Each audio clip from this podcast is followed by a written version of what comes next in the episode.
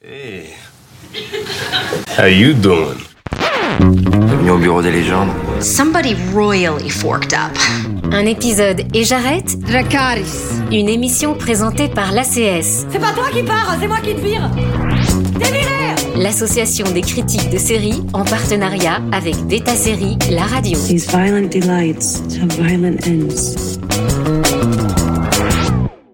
Bonjour à toutes et à tous et bienvenue dans l'épisode 1 de cette saison 6 d'un épisode et j'arrête.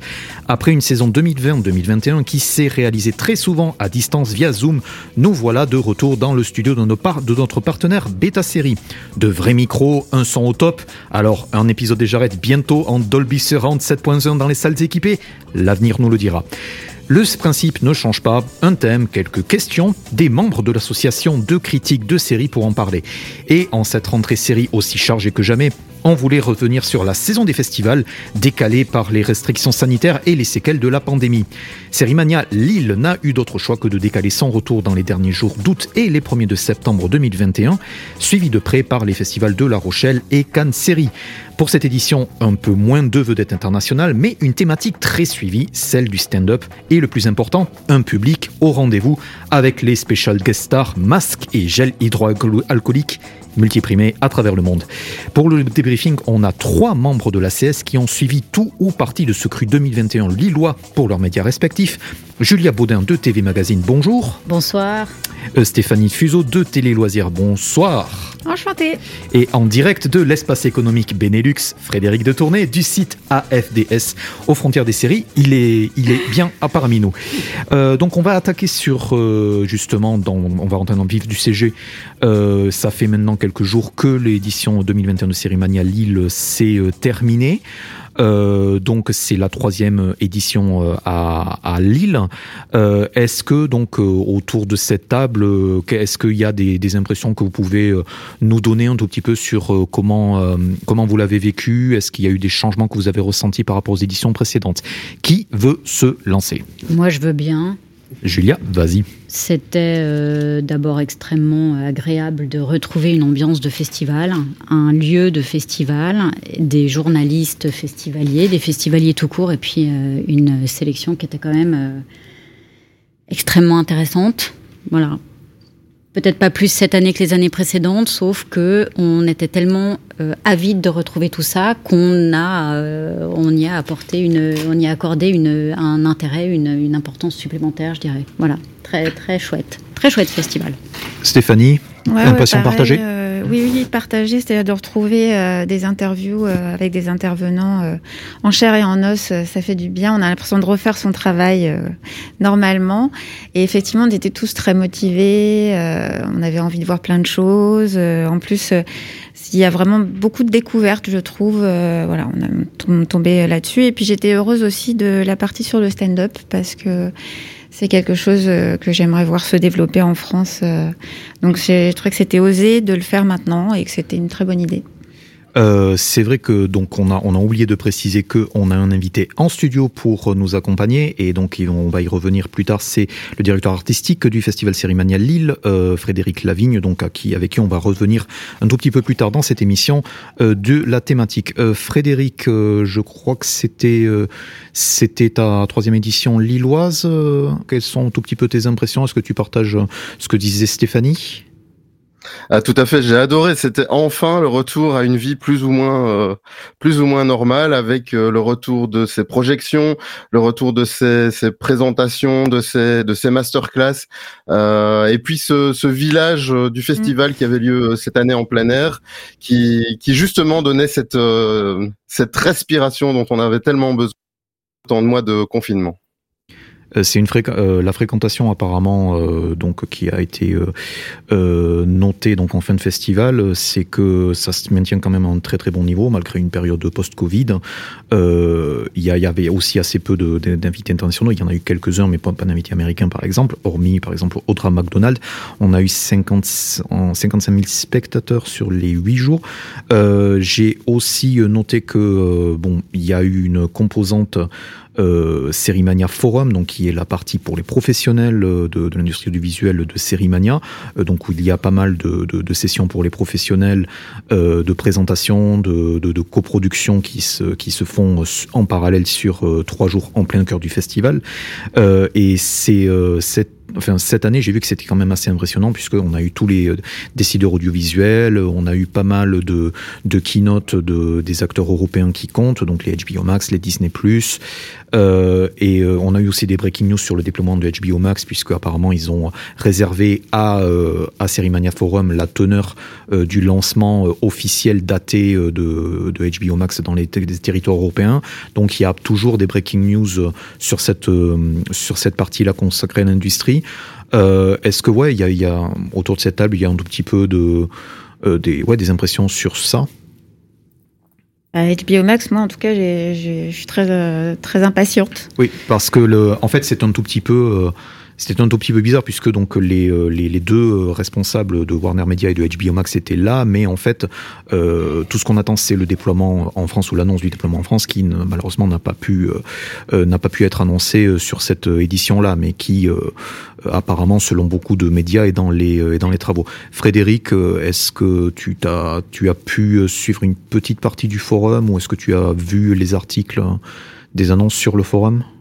De série Oui, effectivement. Je n'ai pas nécessairement suivi le forum parce que j'étais plus sur les projections et la découverte de séries euh, internationales, mais effectivement, les annonces euh, par rapport à HBO Max ont été euh, intéressantes, même si justement l'annonce qu'ils ont faite, c'était surtout pour dire euh, ah ben ce sera euh, plutôt les pays du nord de, de l'Europe qui vont être les premiers impactés par ce déploiement et ben, pour la France et la Belgique, je pense qu'on peut encore attendre quelques quelques mois. Mm. Euh, Est-ce qu'il y avait d'autres choses à, à ajouter d'emblée sur, euh, sur, ce, sur les impressions de cette édition? Non, bah, on, va, on va pouvoir passer à la suite. Et euh, donc, Autour de cette table, donc on a on a vu pas mal de, de, de, séries de cette sélection 2021. Il y en avait environ 60 de la sélection officielle en dehors des formats courts. Euh, donc Stéphanie, euh, tu as retenu un coup de cœur qui est actuellement en diffusion sur Starsplay en France, qui s'appelle Doctor Death avec pas mal de têtes connues des séries américaines. Oui, alors j'ai pas fait moi dans l'originalité euh, parce qu'on a découvert plein de séries euh, étrangères euh, sur ce festival, mais j'ai eu un gros coup de cœur pour Doctor Death. D'abord parce que je connaissais le podcast dont est tiré la série, que l'effet divers c'est toujours fascinant et c'est toujours passionnant de voir comment c'est adapté à l'écran et comment il développe les personnages. Les acteurs sont très bien. Euh, L'histoire est folle et euh, le rythme aussi est très intéressant. C'est on prend son temps quand même, donc euh, j'aime bien aussi aujourd'hui quand on prend son temps, c'est assez rare. Donc c'est une série que je conseille. J'espère qu'une autre chaîne va l'acheter pour qu'elle puisse euh, être un petit peu vue par plus de monde. Euh, Julia, euh, donc Docteur Def, en fait, ça faisait partie euh, du panorama international de séries. Julia, tu as retenu parmi tes coups de cœur une série qui faisait partie de la compétition internationale et qui est d'ailleurs repartie avec un prix. Il s'agit de Blackport. Alors, Kezako. Oui, alors on ne pourra pas non plus dire que c'est très original comme choix de ma part, d'autant qu'effectivement la Blackport a, a, a été, euh, a été couronnée du Grand Prix. Oh, bon, moi je trouve que ça se tient. Hein. Mais, mais, mais, mais, moi j'attends le jour, hein, pourtant Dieu sait si je ne suis pas une, une, amatrice de technologie, mais j'attends le jour où euh, la télévision deviendra, enfin l'écran deviendra olfactif. À savoir que j'ai une petite propension pour les séries qui sentent. Et cette série, elle pue la graisse et le poisson et l'huile de vidange du, du, du début jusqu'à la fin. Et elle une raconte. série en odorama, donc. Voilà. Et elle, elle raconte, elle aussi, une histoire qui est à la fois extrêmement réelle, puisqu'elle est complètement inspirée de faits réels, à savoir de la mise en place de quotas de pêche par le gouvernement islandais dans les années 80, parce que le poisson était la ressource est toujours ou était en tout cas à cette époque la ressource principale de ce tout petit pays et que euh, surpêche, donc euh, imposition de quotas. Qui dit quota dit privatisation, qui dit privatisation dit euh, corruption, qui dit enfin voilà une espèce de une espèce de flambée comme ça, qui est une espèce de déferlante sur le pays et une petite ville, un petit village de pêcheurs où tout le monde est alcoolique, tout le monde couche avec tout le monde, le taux de consanguinité doit être à peu près à 99,9%. Et il y a des meurtres, et il y a des bras coupés dans des machines à, couper les têtes de poissons, et il y a des valises de cash, et il y a des gens qui ont des visions, et ça baise, et, c'est, et tout le monde est à poil, enfin, et, et je trouve ça remarquable. C'est joué euh, pardonnez-moi si je me trompe, hein, Frédéric, mais c'est joué par une. tout le, casting est à peu près exclusivement composé par une troupe de théâtre. Tout à fait. Donc c'est le premier projet. Ouais, ils, jouent, ils jouent ensemble depuis 10, 15, 20 ans. Ils se connaissent par cœur. Il y en a qui sont mariés, qui ont des enfants. Et ils n'ont aucun problème à se mettre des baffes, à se mettre à poil, à se vomir dessus. Et je trouve ça fantastique. Voilà, dans, cette espèce de, de, paysage, dans, dans, le paysage audiovisuel où il y a quand même beaucoup de choses qui sont comme, pas lisses, mais on fait quand même gaffe. Euh, à ne pas pouvoir, euh, à ne pas s'exposer à toute forme de reproche. Je trouve ça couillu, quoi, vraiment. Eh bien, merci Julia pour la présentation de cet instant norvégien de la compétition qui a été islandais. islandais. Désolé euh, Frédéric. Donc c'est euh, donc pour l'instant un islandais de cette compétition qui euh, sera diffusé sur Arte en 2022. Euh, Frédéric, de ton côté, euh, tu as choisi aussi une autre série de la compétition. Il s'agit d'une série de Sky Italia qui s'appelle Anna. Euh, c'est la deuxième, série sélectionnée en compétition de son créateur, qui était parmi les créateurs de Il Miracolo, qui avait été présenté en compétition à Lille. donc Frédéric Kezako, Anna. Alors, Anna, c'est une série de 6 fois 52 minutes coproduite par Sky Italia et Arte. Euh, et pour ceux qui n'en auraient pas encore entendu parler, euh, ça raconte l'histoire de la planète Terre qui est ravagée par une épidémie, tiens, tiens, de fièvre rouge. Celle-ci a tué les adultes et dans ce contexte, enfants et adolescents doivent survivre à un monde devenu hostile et dans lequel assouvir le moindre besoin primaire comme l'eau ou la nourriture est devenu un parcours du combattant, d'autant que l'arrivée de la puberté annonce une mort inéluctable Anna, jeune adolescente, vit avec son petit frère retranché à l'écart de la ville dans la maison campagnarde de leur mère jusqu'au jour où l'enfant va être kidnappé par une horde de jeunes. On va donc suivre la jeune fille dans son combat pour retrouver son frère et pour sa propre survie. Il s'agit bien entendu de l'adaptation très libre, selon l'auteur, du roman de Nicolas Amaniti, publié en 2015. Et vous l'avez dit tout à l'heure, juste avant, euh, Nicolas Amaniti, c'est donc celui qui avait euh, créé, ou co-créé en tout cas, Il Miracolo, euh, qui avait été doublement récompensé à Sérimania en 2018. Je pense qu'on a un tout petit peu de temps pour que tu parles aussi d'une autre série euh, qui est cette fois-ci du panorama international. Euh, enfin, d'ailleurs, je, je, précise entre temps que euh, Anna est actuellement en dispo à la demande sur le site de Arte avant une diffusion euh, à l'antenne début novembre. Euh, donc, dans le panorama international, tu as retenu aussi une série québécoise qui s'appelle Bête Noire avec un sujet qui qui n'est pas forcément original, mais avec un point de vue qui l'est. Oui, tout à fait. Bête Noire, 6 fois 45 minutes produit par Série Plus au Canada. Euh, donc ça raconte euh, l'histoire d'un adolescent apparemment sans problème qui commet l'irréparable. Un matin, il se rend à l'école et devient l'auteur d'une tuerie de masse. Six étudiants sont tués, acculés par les forces de l'ordre. Il finira par se donner la mort. Deux femmes vont tout faire pour comprendre pourquoi tout ceci s'est passé. La mère de l'adolescent, interprétée par Isabelle Blesse, et la médecin légiste psychiatre qui est responsable de l'enquête et qui est jouée par Sophie Cadieux. Aux manettes de Bête Noire, la réalisatrice Sophie Deraspe, qui avait représenté le Canada aux Oscars en 2020 avec le film Antigone. Il s'agit de sa toute première série télévisée. Et effectivement, comme tu le disais, le point de vue est assez original puisque euh, la plupart des, des, des, des épisodes se basent sur le point de vue de la famille de l'assassin, du tueur de masse. Euh, eh bien, merci Frédéric pour, euh, pour, cette présentation. Euh, donc, Bête Noire, contrairement à Anna, est encore inédite en France et donc n'a pas encore été acquise. donc ça, c'était les, coups de cœur que l'on avait au-dessus et les, les, choses que l'on a retenues. de cette édition 2021 de Série Mania Lille. On va passer à la troisième partie. I blu si sono presi mio fratello e io me lo riprendo. Sono Anna, Anna Sarelli, terza C. Ho bisogno di una mappa della Sicilia. Dopo la rossa non ci sono più leggi. Ognuno può fare quello che vuole. Se tuo fratello sta con i blu non te lo puoi riprendere. Luci! Volete crescere? Volete diventare come me? Perché lo vuoi fare? I grandi sono tutti morti. Ora tu sei il cane e il tuo padrone. Donc pour parler avec nous et pour revenir avec nous de cette, sur cette édition 2021 de Série Mania Lille qui s'est euh, clos il y a quelques jours. Euh, on voulait euh, donc euh, on, on, voulait en parler un tout petit peu avec euh, un des membres de l'équipe. Donc on a invité le directeur artistique de la manifestation qui est Frédéric Lavigne. Bonsoir. Bonsoir.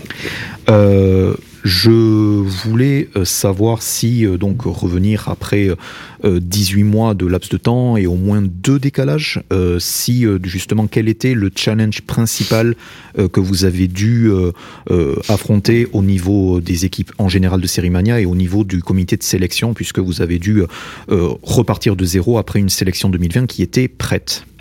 Bah, ne, ne, pas tomber en dépression nerveuse. Wow. C'était le principal. Voilà qui est franc. euh, bah ouais, non, c'était très, très éprouvant. C'était 18 mois entiers de boulot euh, sur une première sélection, puis une, euh, une deuxième, ouais, sur, de, sur 18 mois qui a traîné comme ça euh, en étant reporté. Donc c'était compliqué parce que les séries, au fur et à mesure qu'on les sélectionnait, elles étaient lancées et puis il fallait recommencer. Et faire une sélection, c'est un équilibre entre des genres, entre des euh, différents pays, différents diffuseurs, et voilà, et tout, tout, tout, est remis à chaque fois un peu à, à zéro. Donc euh, voilà, c'était pas très facile, mais on a tenu, on a continué, on a construit ça petit à petit. Et puis après est arrivée la, la date estivale hein, qui a changé un peu aussi la donne de l'esprit. On s'est dit, il -hmm. euh, y a quand même quelque chose à faire avec un public qui est pas forcément le même qu'on aurait eu fin mars, euh, fin août, pas forcément en rentrée de vacances, pas d'étudiants, pas de lycéens. Euh, voilà quelle thématique aborder. Donc par exemple la question du stand-up, elle est venue aussi de ça, c'est-à-dire d'une envie aussi un peu de légèreté.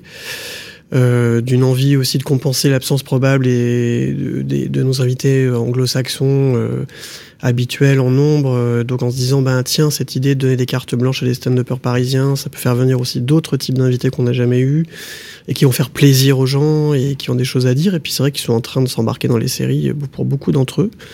Et c'était justement des, euh, des, euh, des, invités qui sortaient pas mal des sentiers battus dans, dans l'ensemble. Mmh. Et euh, donc je pense notamment, il y avait une masterclass donc entre Muriel Robin qui était animée par Claire Chazal. Mmh. je pense notamment à donc une masterclass événement donc avec l'ancien Premier ministre Édouard Philippe qui développe. Ouais, il son... n'est pas stand-upper. Hein, qui n'est qui, voilà qui n'est pas qui n'est pas la star du festival. Hein ouais, ouais. voilà qui développe son propre projet de série. Est-ce que justement le, le, le cachet acquis par le festival au fil des années euh, rend possible ces venues et rend possible, on va dire, euh, un élargissement du, euh, du, du, scope de la manifestation à des. Euh, certes, Muriel Robin a fait des unitaires, mais on la connaît d'abord en tant que comédienne, donc on, même au niveau des animateurs, ce sont plus des, des personnalités, moins des gens entre guillemets du sérail. Donc, est-ce que justement voilà, vous avez aussi saisi l'opportunité de l'élargissement de, la manifestation? Oui, alors de toute façon, on a toujours, avec Laurence Herzberg, même depuis qu'on était au Forum des images, on avait toujours cette idée de, traiter la façon dont les séries reflètent le monde, en la mettant aussi euh, entre, euh, les yeux et les mains de, gens qui ne sont pas forcément des séries et qui pouvaient les commenter, parce que je trouve ça toujours intéressant aussi d'avoir des regards croisés, qui était une tradition du Forum des images où on programmait avant. Mmh. Euh, donc la présence d'Edouard Philippe ou de Delphine Orviller, euh, femme rabbin en France, euh, mmh. qui a fait aussi une formidable euh, conférence, ou Tania de Montaigne qui nous parlait de la diversité, tout ça, qui ne sont pas des gens qui se sont coltinés aux séries vraiment mais ils ont fait des exercices de style comme ça euh, très intéressants.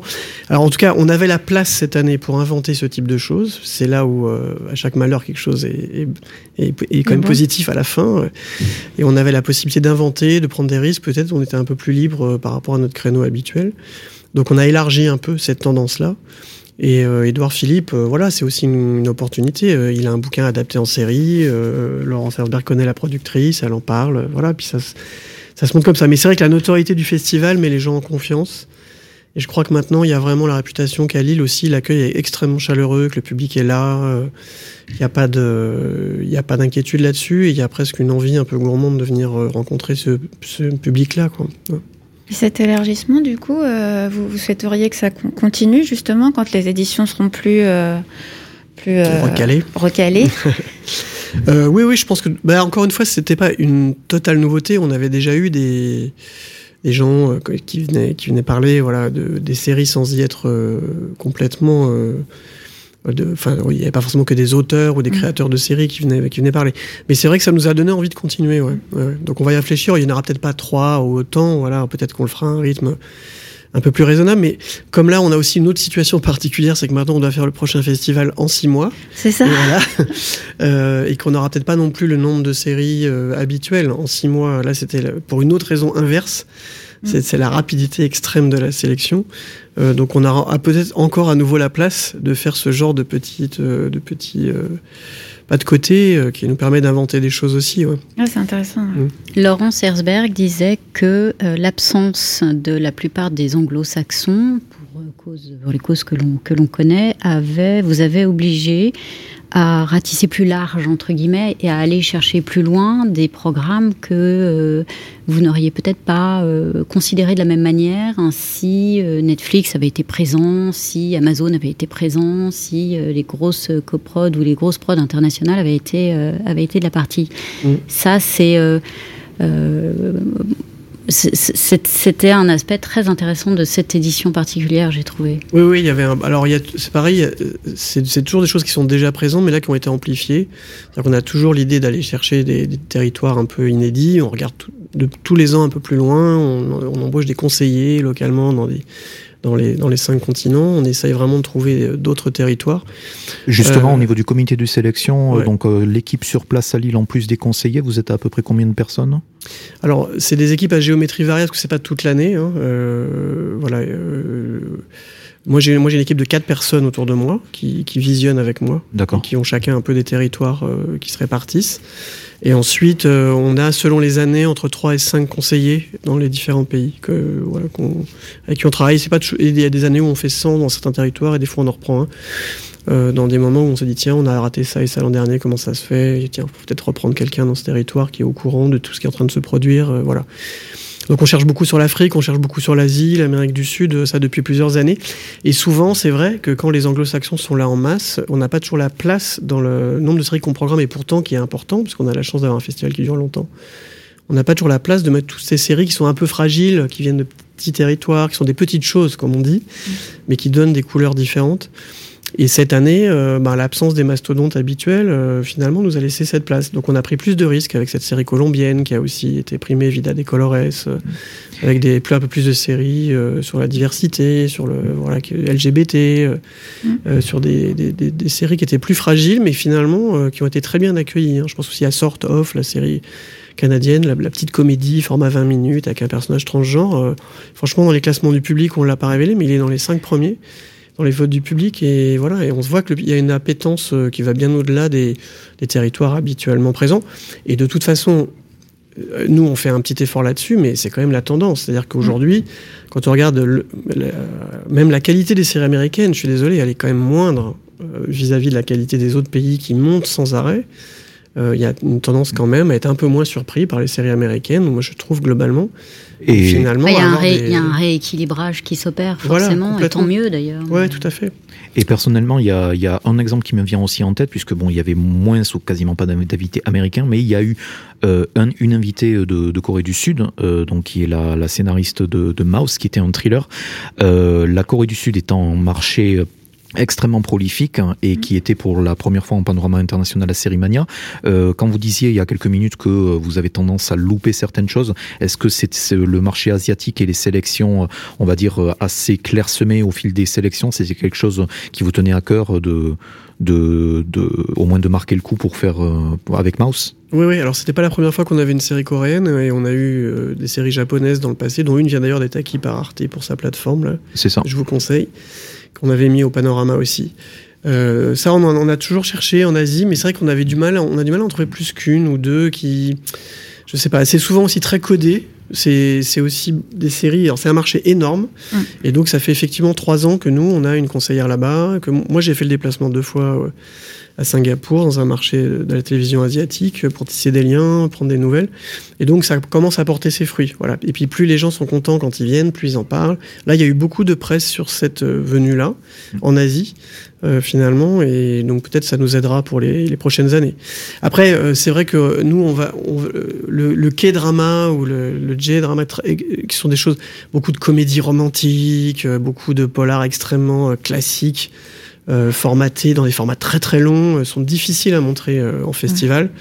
Euh, il y a un public euh, niche là-dessus, qui il les regarde allègrement, plus ou moins légalement d'ailleurs, euh, régulièrement. C'est à, la fois un, c'est, à la fois un souci de format et de genre, enfin qui n'est pas spécifique au marché asiatique, mais à, l'ensemble de ce que vous pouvez visionner. Oui, c'est ça. Et puis c'est vrai qu'on cherche un, petit coup de cœur ou quelque chose qui tout à coup nous dit tiens, à, à, notre, à notre sens, nous, de notre point de vue européen, ça semble nous apprendre quelque chose sur ce qui se passe là-bas. Donc c'est un peu toujours ce qui fait nous écho. C'est-à-dire qu'on est, c'est vrai qu'on est plus sensible des fois à des séries plus réalistes, plus impliquées dans quelque chose de politique, dans un sujet un peu social. Euh, où on se dit tiens, au moins là il y a matière à débat, il y a quelque chose. C'est pas le 99e polar euh, avec des courses poursuites en Corée ou euh, ou la comédie romantique aussi avec la recherche de l'homme idéal quoi.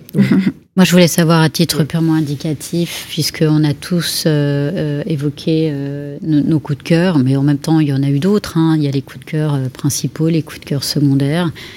vous, quel était le vôtre? On peut en parler maintenant, a posteriori. A priori, vous ne pouvez rien dire, mais. Non, mais c'est toujours, euh, j'ai toujours du mal à répondre à cette question. Pas, enfin, à la fois parce que j'ai, avant le festival, ça se fait pas, mm.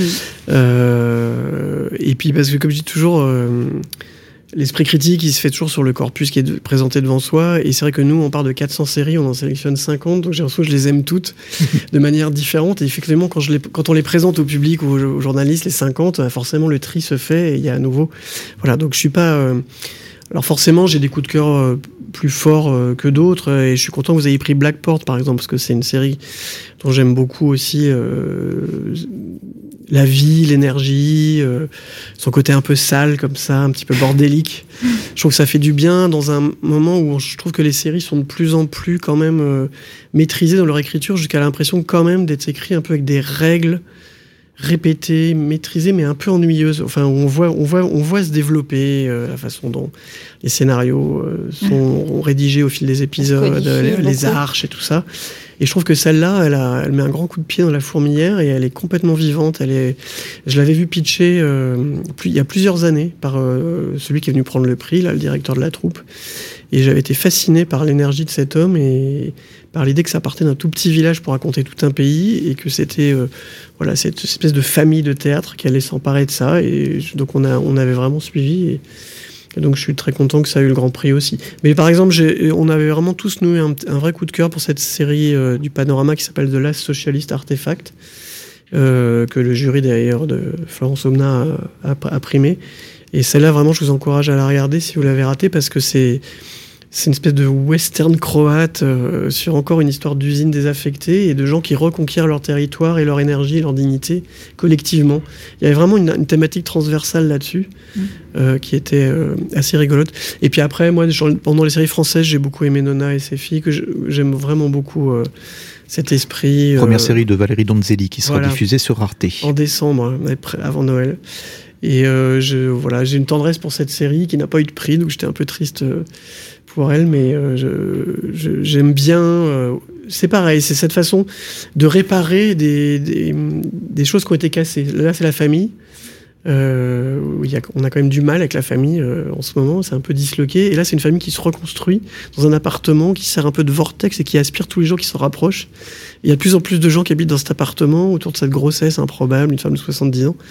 Et euh, ouais, je, sais pas, il y a des valeurs là-dedans, il y a une énergie que j'aime bien aussi. Et pareil, c'est pas parfait, et en même temps, des fois, c'est les choses moins parfaites qui sont les plus attachantes. Et c'est pas parfait, et ça ne prétend, ça prétend, ça ne prétend pas l'être par ailleurs. C'est ce que disait Valérie Donzelli, qui, euh, qui euh, dont c'était la première, le premier travail d'écriture sur ce type de format. C'est assez très différent de ce qu'elle a pu faire pour le cinéma, même si les thématiques sont récurrente, enfin commune. Et pour la suite de l'interview, je relance d'un Frédéric de Tournai, euh, que tu avais une question à poser sur les séries digitales, je crois. Oui, ou plutôt sur euh, les formats courts et les, séries audio qui ont été cantonnées cette année au, digital. Est-ce que c'est un choix éditorial ou est-ce que c'est une conséquence de la crise Covid? Et euh, est-ce que cette décision est pérenne pour les prochaines éditions ou bien est-ce qu'on va pouvoir revoir des formats courts sur grand écran? Excellente question. Nous nous posons la question actuellement dans l'équipe. Euh, non, alors c'était conjoncturel au départ euh, parce qu'on avait euh, une journée de moins.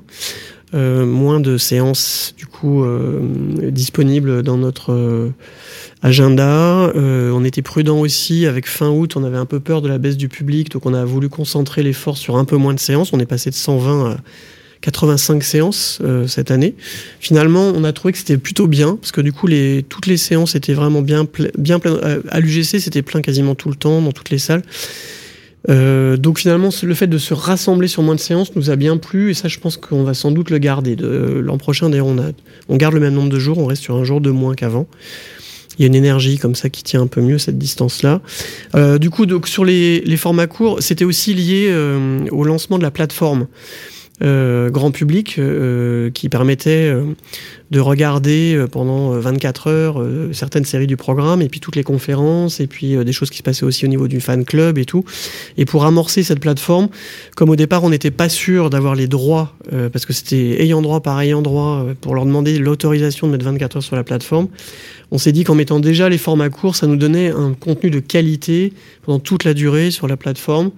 Euh, qui, nous, qui nous plaisait et ça étayait un petit peu le contenu éditorial, surtout qu'on est très content de cette euh, sélection.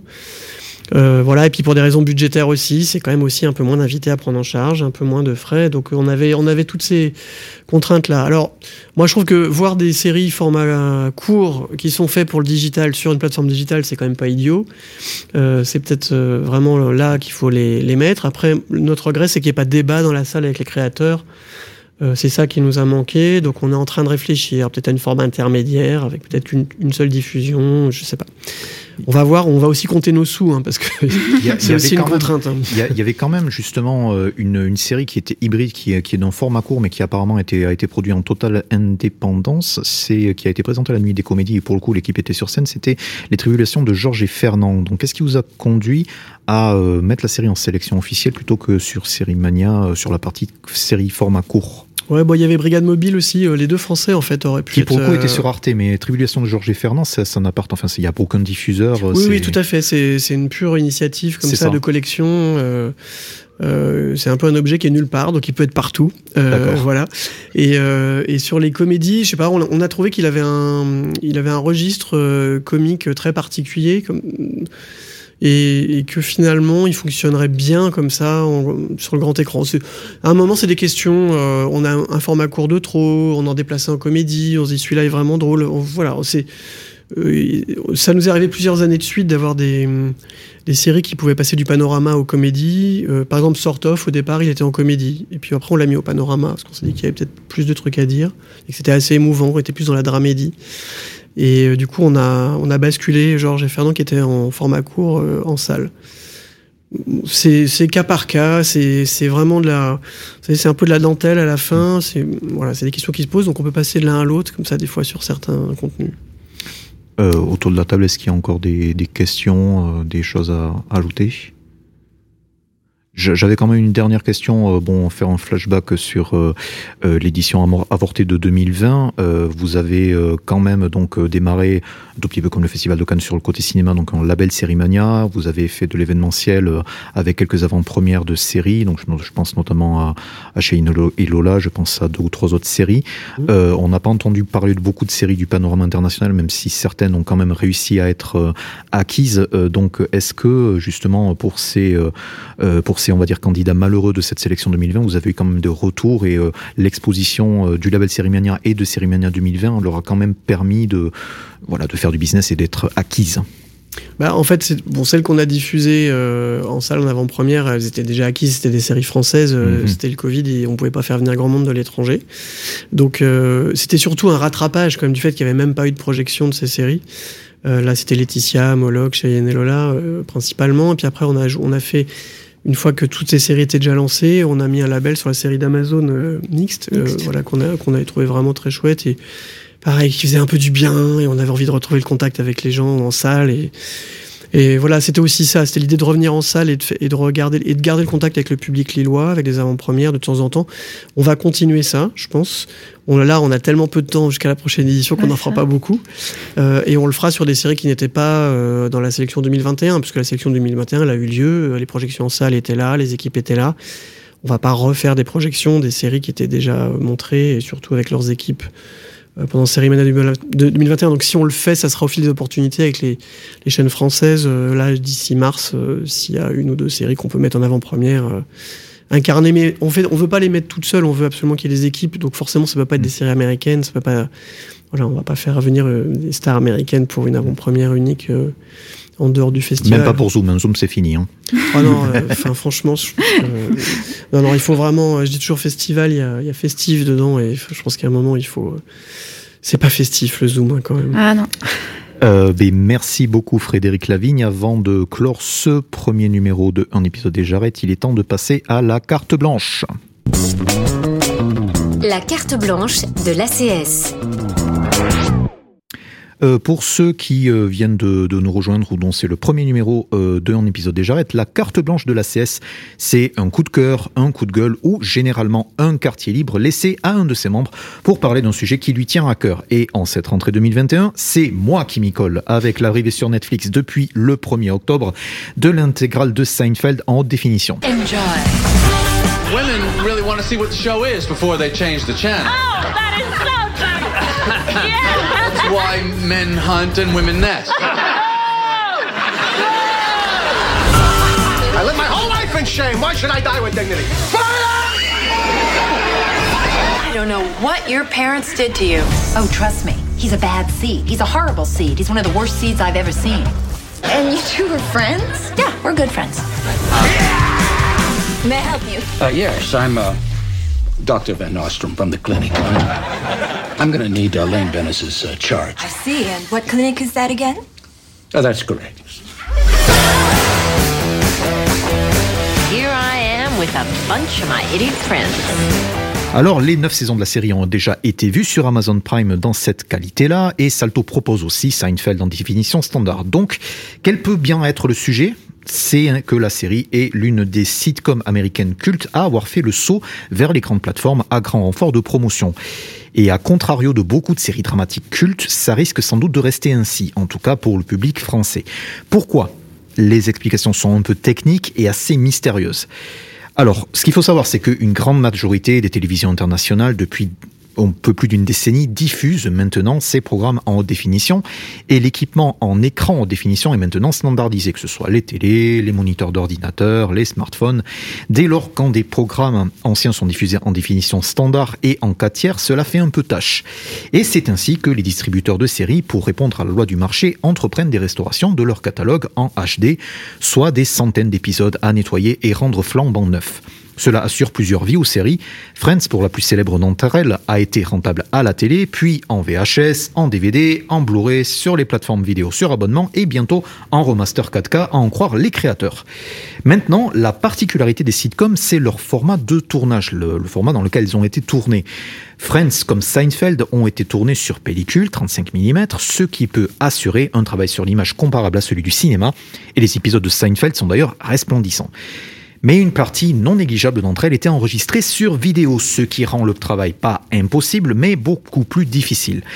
Alors, tournée pas perdue pour autant, les Golden Girls sont arrivées cet été dans plusieurs pays sur Disney+, mais pas la France, et la série était tournée en vidéo.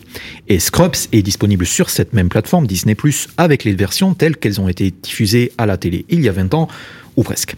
La série H, plus près de nous, a également fait les honneurs d'une arrivée sur Netflix en master standard après des années de rediffusion sur Comédie Plus. Mais la liste des comédies qui ne sont plus en rediffusion ou circulation s'allonge, en tout cas en France. Spin City, William Grace, Murphy Brown, Dingue de Toi, Frasier, Cheers. Alors peut-être il y a des considérations techniques à l'origine de cette invisibilité, ou peut-être l'idée reçue comme quoi l'esthétique de sitcom vieillit très vite perdure encore. Quoi qu'il en soit, la sitcom et les comédies, tout comme leurs pendant dramatiques, sont aussi des objets de patrimoine qui se doivent d'être conservés et transmis. Chaque mois qui passe les fait tomber peu à peu dans l'oubli d'une nouvelle génération de sériphiles qui, je l'entends bien, aura plus de mal à tomber amoureux d'une série à multiples saisons des années 1990, tournée sur vidéo que des dizaines de nouvelles séries se disputant ces mirettes chaque week-end. Il y a une certaine gratification instantanée dans ce médium, d'accord Mais tout comme pour d'autres médiums dont le patrimoine arrive tant bien que mal à se régénérer, comme les livres et les films, la mise à l'écart de ces objets devrait être une honte partagée. Celle du public, celle des distributeurs et détenteurs des droits, celle des chaînes misant à 150% sur les valeurs sur en rediffusion, celle enfin des sériphiles, qu'ils soient professionnels ou juste stéléphages. Espérons que les mois à venir réparent tant bien que mal cette injustice et permettent à tous de redécouvrir que dans les traditions d'écriture se nichent souvent des trésors.